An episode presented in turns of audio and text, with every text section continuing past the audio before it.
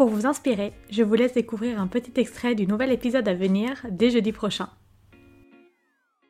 Et justement, parlons-en parce que quand on se lance dans son premier poste, on peut, comme tu le dis, se sentir euh, intimidé, ne pas trop oser par peur euh, de mal faire. Donc comment est-ce que tu as réussi à trouver ta place, à te sentir légitime et à réussir justement cette bonne collaboration avec euh, l'ensemble des équipes? Bah en effet, le début, ça n'a pas été hyper simple. J'avais 22 ans, je sortais d'études, je me voyais un peu comme un bébé et je pense que dans les équipes, on me voyait aussi un peu comme, le bébé du marketing parce que j'étais assez, assez jeune, j'étais de nature assez discrète et c'est toujours le cas. Donc déjà, j'ai eu la chance de tomber dans une super équipe où on m'a laissé ma place et c'est important aussi. Quand on a une personne qui sort juste d'études et qui a besoin voilà, de trouver sa place, d'aussi lui laisser. Et ce qui m'a beaucoup aidé, c'est d'avoir un peu ses alliés dans l'entreprise moi ce que j'appelle un peu bah, d'avoir ces ambassadeurs, ces, collègues que tu vas identifier comme ceux qui comprennent le mieux ton métier, même s'ils comprennent pas tout, c'est pas très grave.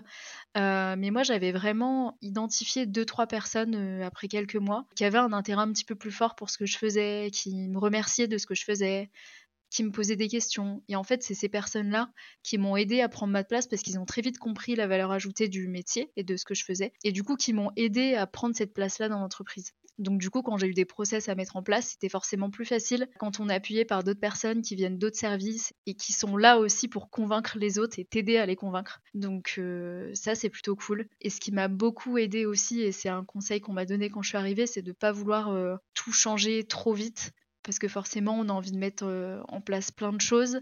Sauf que bah, quand on vient juste d'arriver, qu'on est junior, on arrive au milieu d'une entreprise qui, bah, qui fonctionne déjà, il y a des équipes en place, on ne peut pas euh, tout changer d'un coup.